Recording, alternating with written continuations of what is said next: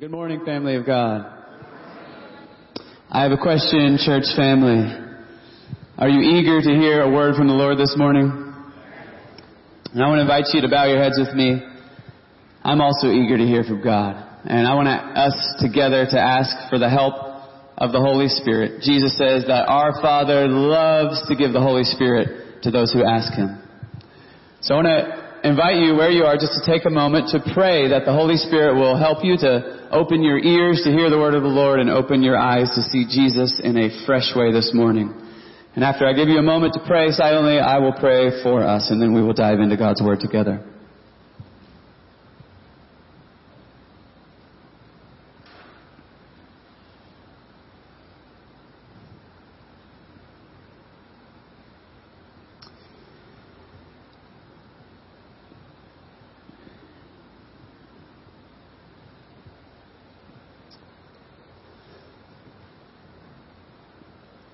Most High God, we worship you.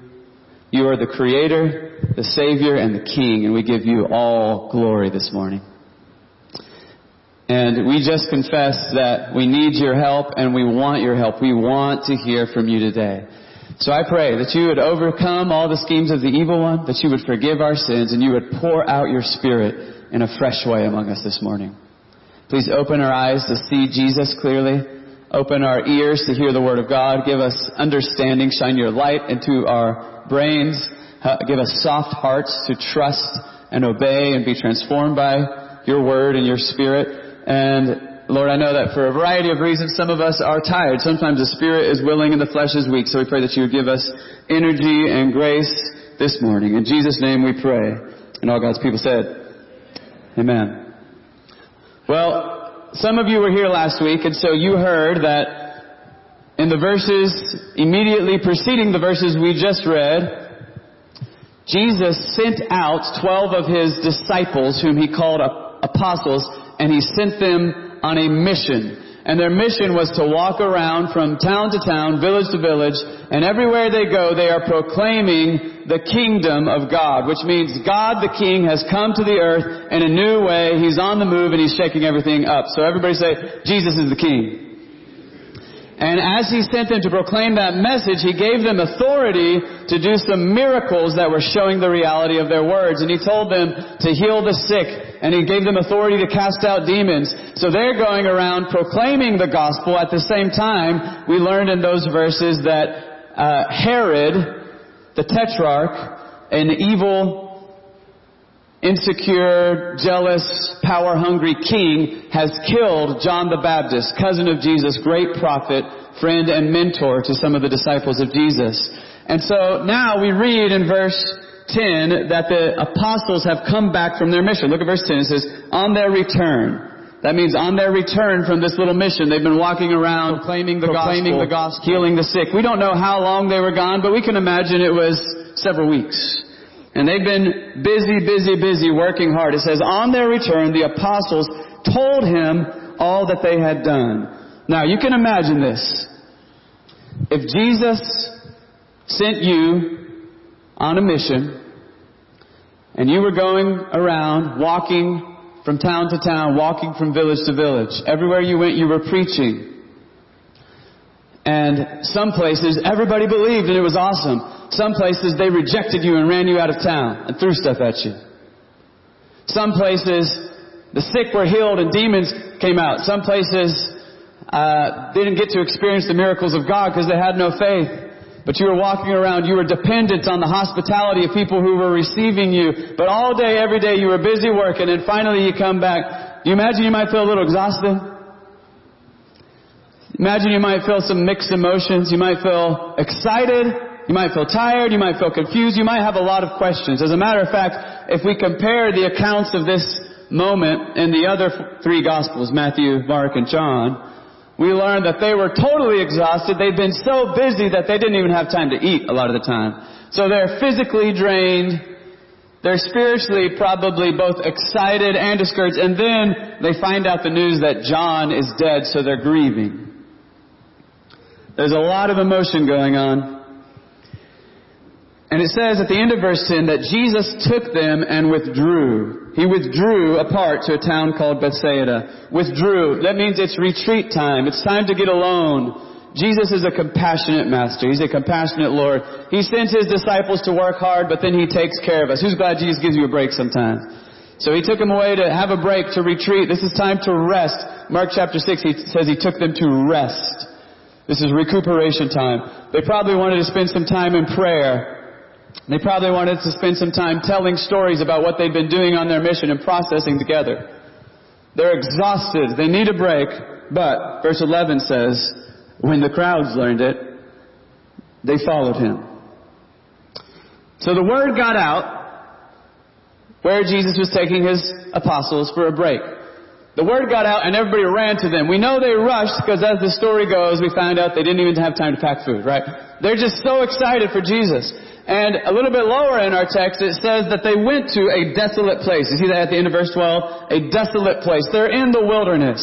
If we compare the version of this story in John chapter 6, we also know it says they were on a mountain. So we can kind of picture this if we've been to western Oklahoma out near Lawton. Anybody ever traveled out to see the Wichita Mountains? Show of hands, several of you have. Maybe you drove up to the top of Mount Scott. I think that's our only actual legitimate mountain in Oklahoma. Barely like a few inches over the limit. So, but if you've been out there, you probably can picture what's happening. They're in a mountainous, hilly type area, but it's desolate, meaning picture rocks, picture dirt. Don't picture bubbling springs. There's no food out here. There's no water out here. And yet the crowds are so desperate and the news about Jesus, his reputation has been spreading that they're running out, flocking out there to get to Jesus and his apostles because they need his help so desperately and a lot of them come. You'll notice the text says there were 5,000 men, not 5,000 people, because they were counting families. So these are considered, you know, men were the heads of the household in this culture. And so counting 5,000 men probably means there's like 20,000 people out there, give or take.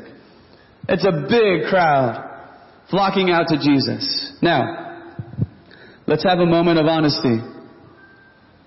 If you're physically exhausted because you've been taking care of everybody and preaching the gospel, on an emotional roller coaster, plus you're grieving, and you go on a little personal retreat to get refreshed and come out and serve people, and when you get out to the retreat center, there's 20,000 people demanding your time all day. How are you going to feel? Show of hands, who's going to be grumpy? Some of us are going to be cranky in that situation. But notice what it says. I love the second part of verse 11. It says, When the crowds learned it, they followed him, and he welcomed them. Mm. Everybody say welcomed. That word is one of two words that really jumped out and grabbed me as I was meditating on this verse this week, thinking about us as a church family. Welcomed. In Jesus, we encounter the welcoming God. We encounter the God who welcomes needy, desperate people who come to Him. Let's say it again. Everybody say welcomed. We gotta think about this word. What is the opposite of welcoming? Well, the opposite of welcoming them would have been sending them away, rebuking them. We could say the opposite of welcoming them would be rejecting them. And rejection is probably one of our least favorite words. It's probably our biggest fear, a lot of us, if we're honest. Anybody hate to be rejected? Let's take another show of hands. Okay, lots of hands going up. And some of us go through life feeling very rejected by people and sometimes fearing that we'll be rejected by God. As a matter of fact, we have mentioned several times recently this reality of loneliness, which is such a big deal in our culture right now. And I think it was a couple weeks ago we mentioned a, a recent report by the Surgeon General of the United States saying that the next epidemic in, the, in America is this epidemic of loneliness and saying having good, healthy relationships is better, is more important for your health than eating, eating well and exercising. And being super lonely and isolated is worse for your health than smoking cigarettes. And saying, but the problem is Americans all over the place are feeling isolated and lonely. It's a problem, isn't it? And we're experiencing it in an acute way because of all sorts of stuff. We can talk about social media and we can talk about the pandemic and we can talk about all sorts of different things, the breakdown of our communities. But the point is, we're lonely. And we're feeling in a very acute way something that is a deep part of the human condition. I think ever since Genesis chapter 3, human beings have been lonely. Because in Genesis chapter 3, the first human beings rebelled against God. And when they sin, when they rebel against God, when they choose evil, immediately God's peace begins to break down in His good creation because of human evil. And one of the main symptoms of that broken peace with God is alienation. People are cut off. Their, their, their relationship with God is broken. God keeps loving them, but they've run away from God's love. And as we get alienated from God, we often get alienated from one another. And we can see this all over in our society. We see the problem of alienated families. Friendships that used to be close and tight and now they are estranged. Marriages that felt like they were going to be perfect forever and now um, they're cold and distant or they, they end in separation. Broken relationships. We could be in a crowd, we could be around people and still feel really lonely. And the text says, Jesus welcomed them. In Jesus we find the welcoming God. Church, I want you to hear Jesus is the image of the invisible God. Jesus is the radiance of the glory of God. If you want to know what God is like, you look at Jesus. Which means here, we're seeing a God who does not do what we're afraid He's gonna do.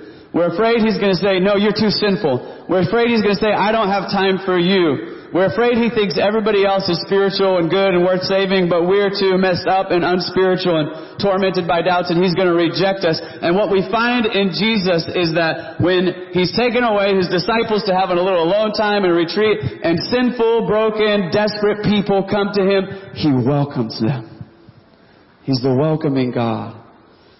And if we're going to experience healing from our epidemic of loneliness, from this experience of alienation, we do need other human relationships. Isn't it good to have good friends, church? Isn't it good to experience deep, warm, loving relationships? But some of you can testify, even the best friendships really can't fill our need. Even the best marriages can't really fully satisfy. Even the best parent-children relationships can't get rid of that ache for deeper relationship that we have. Only the love of God can fully satisfy. The root of our loneliness is this deep intuitive awareness. We need relationship with an infinite love. We need to know God. And the devil wants to tell us that if we come to him, we're too sinful, we're too broken, he doesn't have interest in messed up people like us, but Jesus is going to go all the way to the cross to make a way for sinners to be welcomed by a holy God. He is willing to pay every price to welcome you into His presence. And some of you have a hard time hearing that. You have a hard time believing that. So you need to help one another. So turn to your neighbor say, God wants to welcome you. And now you need to turn to your other neighbor and say it with more enthusiasm, because that was a little, you know, it was a little something, something. Turn to the other side and say, God wants to welcome you. And, and one of our, you know, some of our Christian cliches are not very good, but some of them are true, okay? One of our Christian cliches that is true is this. God says, come as you are, and He welcomes you, but He doesn't leave you as you are, right? So the good news of the gospel is this. Jesus died on the cross so sinners can be welcomed by a holy God. Anybody who comes with all your brokenness and all your sin and all your shame and all your guilt to the presence of Jesus and says, forgive me, heal me, cleanse me. He heals you. He forgives you. He welcomes you. He embraces you and He's going to keep doing that for the rest of your life. And one of the symptoms of that is you're going to be transformed and changed and learn how to walk in faith, hope, and love. Jesus is the welcoming God. And by the way, little side note here. Who would like to share the love of Jesus with our community? Okay, we want to share the love of Jesus in our community. We just said Jesus is the welcoming God. If you want to connect the dots right here, I encourage you, if you got a Bible, just flip over to Romans for a second. Go to chapter 15. A little verse I would encourage you to hide in your heart to think about is Romans chapter 15 verse 7. Which says, which welcome says, welcome one another as Christ has welcomed you for the glory of God. Welcome one another as Christ has welcomed you for the glory of God. Welcome one another as Christ has welcomed you for the glory of God. Our key word is welcome. Everybody say welcome. In Jesus, we find the God who welcomes sinners. He welcomes annoying people. Now, I don't know if all these people were annoying by their personality, but they crashed this, the, the quiet retreat, and that's an annoying thing to do, right? So if Jesus welcomes us when we're annoying, that means we're being challenged here to welcome even when people are annoying. Amen? It can be difficult. Welcome one another when Christ has welcomed you. Did you always deserve to be welcomed when Jesus welcomed you? Sometimes when Jesus welcomed you, did you leave a mess at his house? Yes, you did. But He welcomed you. He showed you His love. And so now He's saying, welcome one another as Christ has welcomed you for the glory of God. You see, sometimes when we start feeling really lonely, we start feeling really needy, then we start getting really focused on our needs. And I'll change this to the first person singular so you don't feel like you're getting called out. When I start feeling really lonely, I start feeling really needy, I start getting really focused on my needs and I can start acting really selfish when I'm focused on my needs. And that could play out in our families. I'm feeling lonely, so I come home and want my family to meet my needs, and all these other people in this house think that their needs are what needs to be met right here, right? And pretty soon we just needy people banging against each other. And you know that same thing can happen to church. Hey, guess what? If we all come to church on Sunday and everybody's feeling lonely, looking around to see if anybody else wants to welcome us and meet our needs, is anybody going to feel like they're welcomed and their needs are met? If we're all waiting for everybody else to take the initiative, then we're all going to keep feeling the same way. And I thank God there's a lot of really welcoming, hospitable people in this church, but I feel like we can grow. You feel like we can grow in being more welcoming, church family? I think we can grow in how we welcome one another. And man, it's my prayer for our church that if anybody ever comes up in here, they're new and they're seeking God, not only are they going to hear the Word of God preached, not only are they going to have opportunities to sing songs to God, but also they're going to experience the welcoming love of Jesus by the way that we reach out and welcome them. And our text, Romans 15, 7 said, welcome one another as Christ has welcomed you for the glory of who? For the glory of God, which means it's an act of worship. Which means one manifestation of this, I mean, we can welcome people all week long. I'm not just talking about Sunday morning, but since we're here it's Sunday morning, I might as well make an application, right? One way that we can worship God is that when we come to church on Sunday morning, we're not thinking primarily, I'm going to get my needs met. We're going, thinking, I'm going to worship God. I want to hear from God. I want to be transformed from God. And I want to be on the lookout for people that I don't know yet to think, how can I reach out in love and grab hold of them? And if that feels very uncomfortable for you, that's okay. Jesus calls us to do things that are uncomfortable. It's discipleship. It's a spiritual discipline. It's an exercise of worship. And in so doing, what's happening is we're actually opening our hearts so that the welcoming of God, the welcoming God can heal us and touch our hearts and then free us to participate in Him working through us to bring healing to a lonely world that needs to experience the love of God. So everybody say, welcomed. Okay, end of verse 11 says, and He welcomed them, and then it says He spoke to them of the kingdom of God and cured and those cured who had those. need of healing. If you've been with us the last few weeks, you will recognize a pattern here. Everywhere Jesus goes, He speaks about the kingdom of God. He speaks words of truth. He tells people that the kingdom of God is at hand. And then he doesn't just have words, he has actions. This is a living, active faith that meets people at their point of need and brings healing not only spiritually and intellectually, but also physically. Alright, we're gonna do a little pop quiz of theology. Y'all can yell out the answer if you know. Who created your soul?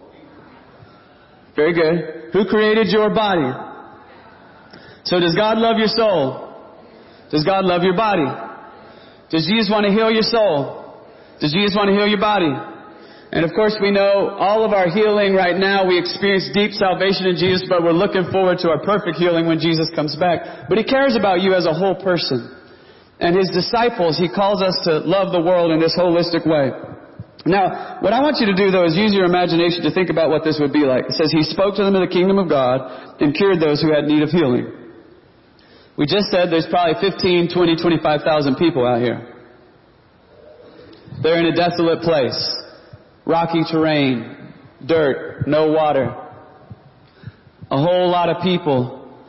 If Jesus took like 30 seconds for each one to be like, you're healed, go and sin no more. Walk over here. You're healed, go and sin no more. That's a long day, isn't it? Somebody could do the math for that, on that real quick. That's a long day. But you know Jesus, every time I read him in the Gospels, he's paying attention to each individual.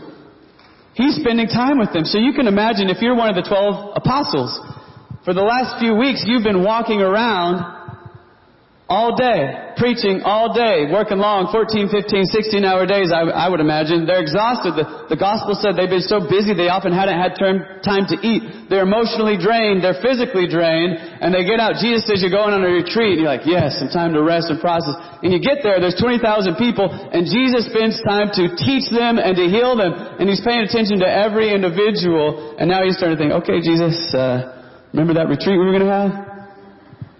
Remember that rest you promised us? And they're starting to maybe feel a little cranky. I wouldn't be surprised if some of them had thoughts like this running through their head. I guess the love of Jesus is for everybody else except for us. As his apostle, I guess, I guess my job is to be worn out and miserable for the whole life so that he can work through me. I can be his little sponge that he squeezes out to take care of other people. Some of you are familiar with thoughts like that. I bet they were thinking some stuff like that. And that may be reflected in verse 12 when we read, Now the day began to wear away. Hour after hour is passing. They're still out there. Jesus is still teaching people. Jesus is still healing people. And the twelve came and said to him, Send the crowd away to go into the surrounding villages and countryside to find lodging and get provisions, for we are here in a desolate place.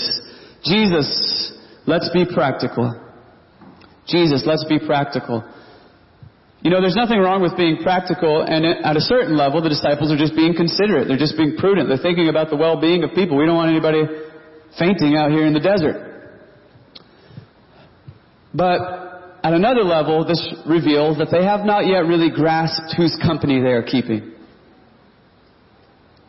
They haven't really understood yet what it means when they say the kingdom of God is at hand. Jesus is bringing the kingdom. They have seen Jesus heal sick people. They've seen Jesus cast out demons. They've even experienced God working through them to heal sick people and cast out demons. But they haven't seen a feeding miracle yet, and they seem to still be placing limits in their minds on what Jesus can do. So at a certain natural level, the, what they're thinking is perfectly right, but at a deeper spiritual level, it is recognizing that they haven't fully understood their own message yet. And Jesus responds in verse 13 by saying, you give them something to eat. I encourage you to circle that word, you. You give them something to eat.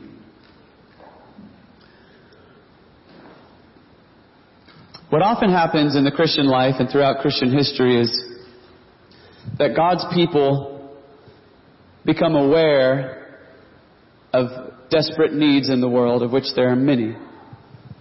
And we begin to feel burdened by those needs, and sometimes we begin to cry out to God, God, why won't you solve this problem? And, and the, the word that the Lord begins to reveal to us is, I have sent some special agents in to work on this problem. And they are you. Someone wrote a book a while back called Becoming the Answer to Our Own Prayers. I haven't read that book, so I'm not endorsing it, but I thought it was a good title. You give them something to eat. Now, if we're just looking at the natural level, this is impractical. 15, 20,000 people out here. The apostles could not possibly have carried enough food. I, as I was meditating on this, Melissa, I was thinking about you all week. Because some of us just got back from Falls Creek from camp, and there was what, 40 of us? I don't know, something like 40 of us. And Melissa was our camp cook, along with Jasmine and Angelica. We should clap for them. If you weren't there, you could still imagine feeding all those hungry teenagers all week. They were working early, they were working late, they did hard work. That was a lot of food, and there was only 40 of us, right? Can you imagine trying to lug all that stuff out to the wilderness?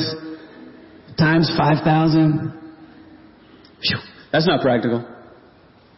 Even if there's grocery stores, you're going to need a few box trucks to make a lot of runs to town. That's not practical, Jesus. They said, we have no more than five loaves and two fish, unless we are to go buy food for all these people. And that last part, you shouldn't read it as, unless, you should read it as like sarcastic, right? Does he want us to go buy food for all these people? If you go compare John's version of this, there's a few things you learn. One thing you learn is that those five loaves and two fish came from an unnamed little boy who's the only buddy who grabbed lunch to this revival service, okay? An unnamed little boy had five loaves and two fish. Another thing that you get is more of a conversation in which you can hear something of the fear of the disciples. He's saying, listen, if we had a year's wages, that wouldn't be enough to buy food for all these people. We've only got a little bit. Jesus, you're asking us to take everything that we have and spend it, and when it's done, we're still going to be exhausted, we're still going to be hungry, our needs are still not going to be met, and we won't even have put a dent in this huge problem. There's fear, and I think that you can kind of hear in it this concern. I guess Jesus loves everybody else, but not us. I guess if you're far from God, He has concern from you. But if you're one of those that has gotten close enough to Him to have a privilege of Him working through you, then He doesn't care about your needs. I feel like that's what's going on in their hearts. But they bring five loaves and two fish to Jesus. Now, the spiritual lesson here is clear, it's obvious, it's deep. If you've been to church, you've heard sermons about it before, and we need to keep hearing it over and over and over and over again. Here's the lesson. We're doing quizzes today, so here's a multiple choice one. What's better, a million dollars in your hands or two cents in Jesus' hand? You got it. What's better, a thousand well-equipped workers in their own strength or five or six struggling people having a hard time getting along with each other, trying to manage their own emotions that are filled with the Holy Spirit. The second one, right? A little bit in Jesus' hands is better than a lot in our hands. They bring it to Jesus. Jesus in verse 14 says, have them sit down in groups of about 50 each. And they did so, and they all sat down. Verse 16, gets us to the climax. I want you to picture verse 16. Picture the mountain, picture the rocks, picture the desolate place, picture thousands of people scattered around in these groups of 50 or so each. They're all trying to find a rock to sit on. They're all starting to mumble and talk. And in the midst of all that, somebody brings five loaves and two fish, and Jesus takes them in his hand. I don't know how big these loaves are, but small enough Jesus can take it all in his hands. Verse 16 says, And taking the five loaves and the two fish, he looked up to heaven and said, A blessing over them. Then he broke the loaves and gave them to the disciples to set before the crowd. Can you picture it? This is a very, very, very holy moment. It's holy because we know what's about to happen. A miracle. The bread is going to be multiplied. The fish is going to be multiplied. Everybody's going to eat. But it's holy more than that because of who is holding the bread. Listen, this, this is why the disciples did not need to be afraid. And Christian, this is why you don't need to be afraid. The guy holding the five loaves and two fish in his hands is the same guy who created the heavens and the earth. He's the guy who made the fields where the wheat grows. He's the guy who made the rivers that water the fields. He's the guy who made human beings in their own image so they could figure out how to harvest that stuff and cook it, right? This is the God of bread. He's got bread on lockdown. He's the one who made oceans and lakes and filled them with fish the creator of heaven and earth, is holding some of his bread in his hands. He doesn't even need the bread. He could have done it without the little boy's basket, right? At the beginning of it all, he spoke the cosmos into existence. And year after year, he causes the earth to sprout and grow and, and he's feeding 8 billion people on the planet every single day right now. Doing that in miniature on this occasion is no big deal for Jesus, is what I'm trying to get you to say. The creator of the universe, the Word by whom all things were made and for all whom all things were made, has become flesh and dwelt among us. Jesus is the God man, fully human, fully God, and that's who we're talking about when we read verse 16. Taking the five loaves and the two fish, he looked up to heaven. You picturing him looking up? An ordinary guy Probably brown, dark skin, probably had a beard, probably dirty from walking around all the time. He looks up to heaven, said a blessing over them, then he broke the loaves and gave them to the disciples to set before the crowd. This moment is pointing back and pointing forward. It's pointing back to the creation story. It's also pointing back to mo- another moment in which tens of thousands of God's people were in the wilderness. He had just delivered them from slavery. And then he had just drowned Pharaoh's armies in the Red Sea. And they were all sitting out in the wilderness and they started murmuring and complaining, did you bring us out here to die? There's no bread. And they started complaining to Moses, and Moses started complaining to God. And God tells Moses, don't worry about it, I got this. And he sent down for 40 years manna from heaven. For 40 years he fed them. The same God who sent down manna into the wilderness every morning, except the Sabbath, for 40 years is holding the five loaves and the two fish in his hands. This is Yahweh, the Lord God of Israel. This moment is also pointing forward. Jesus is the king, and we're reading about the king's feast. The prophets of Israel had foretold a coming feast. You can read about it various places. I love Isaiah chapter 25. It's a passage that talks about the end of death, the end of oppression, people being rescued from the power of evil and sin, hope for all nations. And in verse 6 it says, on this mountain the Lord of hosts, that means Yahweh, the commander of angel armies, on this mountain the Lord of hosts will make for all peoples a feast. Everybody say feast. He'll make for all peoples a feast of rich bread, a feast of well-aged wine, of rich bread, uh, a well-aged wine, uh, bread, I messed up the quote. Go read it. It's Isaiah 25. It's in the book. And, uh, but it's a feast day. And that feast is talked about several times by Jesus. It is talked about at the end of the book of Revelation. We call it the marriage supper of the Lamb. It's the day when from all nations, people who have trusted Jesus are being brought into His presence and this marriage with Jesus is being consummated. We're entering into a covenant relationship with Him. We already entered into it when we trusted Him, but that is being brought to its fullness where we live and reign with Jesus in a new creation in which there's no more evil and sin. You excited about that day, church family? And one of the recurrent biblical images is this is the King's feast. This is the King's feast, the marriage supper of the Lamb. And now, between the creation story, between the story of manna in the wilderness, and between the marriage supper of the, marriage supper of the lamb, the guy, this, the guy who's the hero and the star of all those scenes is standing there. I just imagine he grinned. Can you imagine Jesus grinning? They don't, they're not even ready for what I'm about to do, right? He looks up to heaven. He took the bread. He blessed it. He broke it.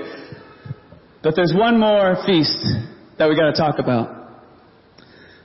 Notice the wording here. And taking the bread, everybody say took. He looked up to heaven and said a blessing over them. Everybody say blessing. Then he broke the loaves. Everybody say broke. And he gave them to, everybody say gave. Gave them to the disciples to set before the crowd. Now, if you've got your Bible, keep your finger in Luke 9, but go over to Luke chapter 22. I want you to look at chapter 22. And I'm going to point out to you a verse that you hear at least once a month if you're a regular attender. Because on the third Sunday of every month, we usually take the Lord's Supper together as a church family. So come back next week, we'll take the Lord's Supper together. Verse 19, Jesus is about to die on the cross. And It says, and he took bread, everybody say took. And when he had given thanks, that's kind of parallel to the blessing, everybody say thanks. And he broke it, everybody say broke, and gave it, everybody say gave. That sound familiar? He took it, he gave thanks, he broke it, he gave it to them saying, this is my body which is given for you. Do this in remembrance of me. And that we've got ancient documents like the Didache, other, other ancient Christian texts showing us that the earliest Christian churches, they wrote prayers that they would say when they took the Lord's Supper. They usually took it every week. And when they took the Lord's Supper, um, they would say these prayers, and they recognized this echo here from Luke. And they would use this formula. He took it, and he blessed it. He gave thanks, Eucharisto. He gave thanks, and he broke it and he gave it to them. And they were making a connection that the same one who created the fields and the water and human beings and who fed the children of Israel in the wilderness, fed them manna, and who fed the 5,000 and who will feast with us at the marriage supper of the Lamb, that person is giving us a feast every time we take the Lord's Supper. But here's the most amazing thing he's saying. Jesus is not only the host of this feast, he's the meal. Because he's saying, this is my body broken for you. This is my blood poured out for you. And what it's pointing to is this reality. If you eat food, you will be hungry again in a pretty short period of time. Uh, some of these teenagers, this is why Melissa had to work so hard. It only takes them about 15 minutes, right? They're hungry again. It's taking me a little bit longer these days. Metabolism's slowing down. But if you eat food, before long you're going to be hungry again. But Jesus says, I am the bread of life. Whoever comes to me shall not hunger. Whoever believes in me shall never thirst. John 6:35 right after he fed the 5000. Jesus is the feast. What he's saying ultimately, if you don't need to fear because I'm giving you myself. On the cross, I'm giving everything for you. And then I'm rising from the grave and I'm sending you my spirit to dwell inside you. And Jesus is saying, if you have me, you will lack for nothing. Now I'm going to give you a spoiler alert if you keep reading in the Gospels, Jesus does another miracle just like this. 4,000 families present that time. And then right after it, the disciples start stressing because they forgot to bring bread. Don't you find it encouraging that they are just as slow as we are? Because some of us, I'm not naming any names, John Mark, but some of us, even after spending, experiencing God's miraculous provision over and over, still lay in bed at night stressing over our problems. But what Jesus is saying, I'm going to give you a feast. I'm the host. I'm the meal. You're my guest. I know you've sinned too much. Come to me in faith. I will welcome you. I'll forgive you. I'll heal you. I'll transform you. And I will satisfy you. And if you have King Jesus, you have everything you need. That's what he's saying over and over and over. And the disciples got to participate in the miracle just like the little boy.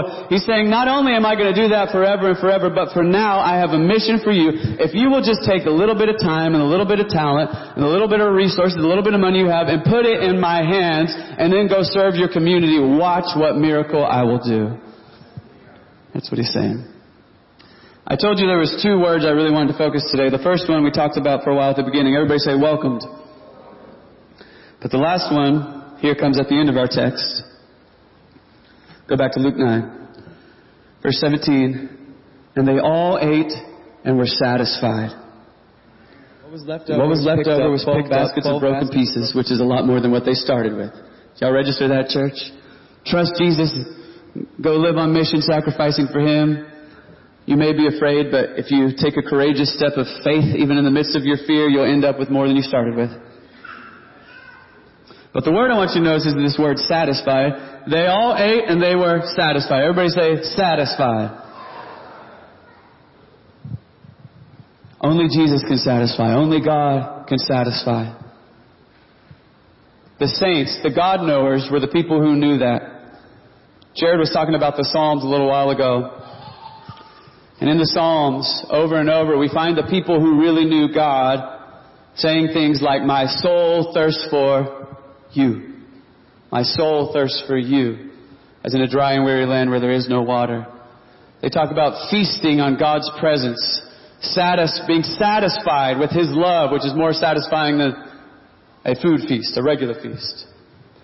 They, they were people who recognized that all the other yearnings and longings and hungers and thirsts that we have are just like a little signpost pointing to our deeper yearning and hunger and thirst, which was a yearning for God. We were made for God. Some of you all know the famous quote of St. Augustine. At the beginning of the Confessions, he says this prayer.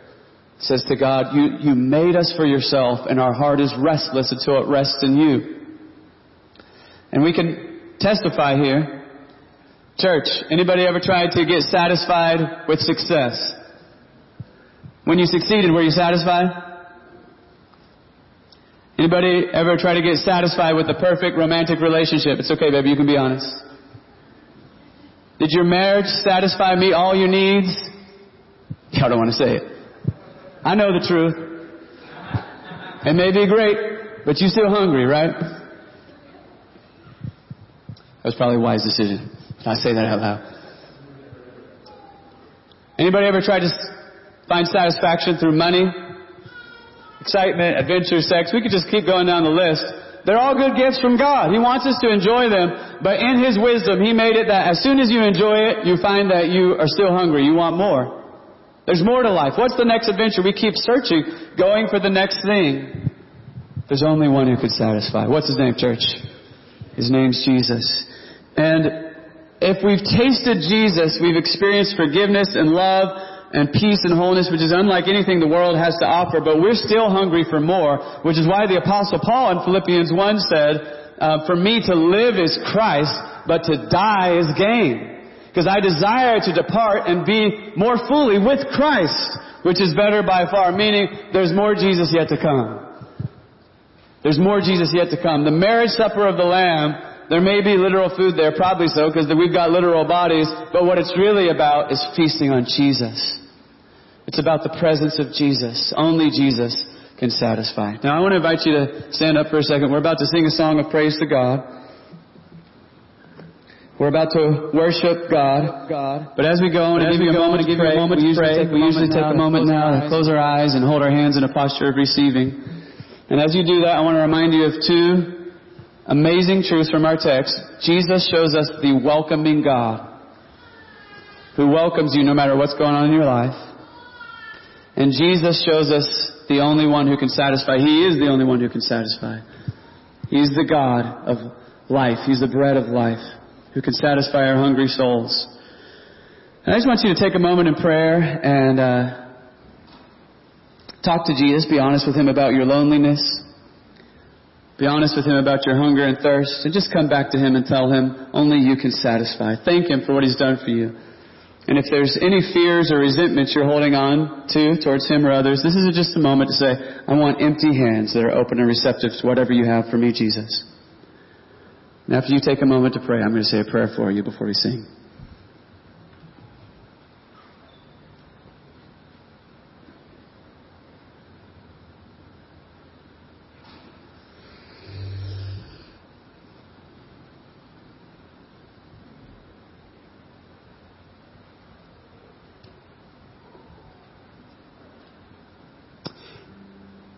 Holy Spirit, at the beginning of this service, we ask for your help and we thank you for helping us today. Thank you for being with us.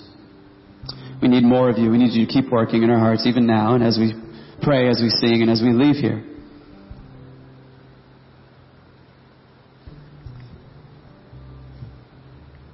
Lord, our, our, sinful, insecure hearts really struggle to believe that you welcome us with open arms, that you're like the Father in the parable that Jesus told us about a loving father and two prodigal sons who runs out with open arms.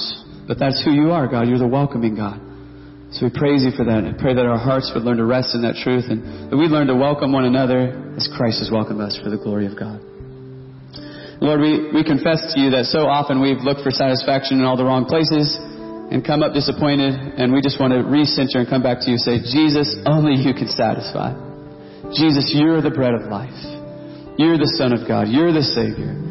We ask that even as we pour out our hearts in song now, that you would be recentering our hearts on the truth that only you can satisfy.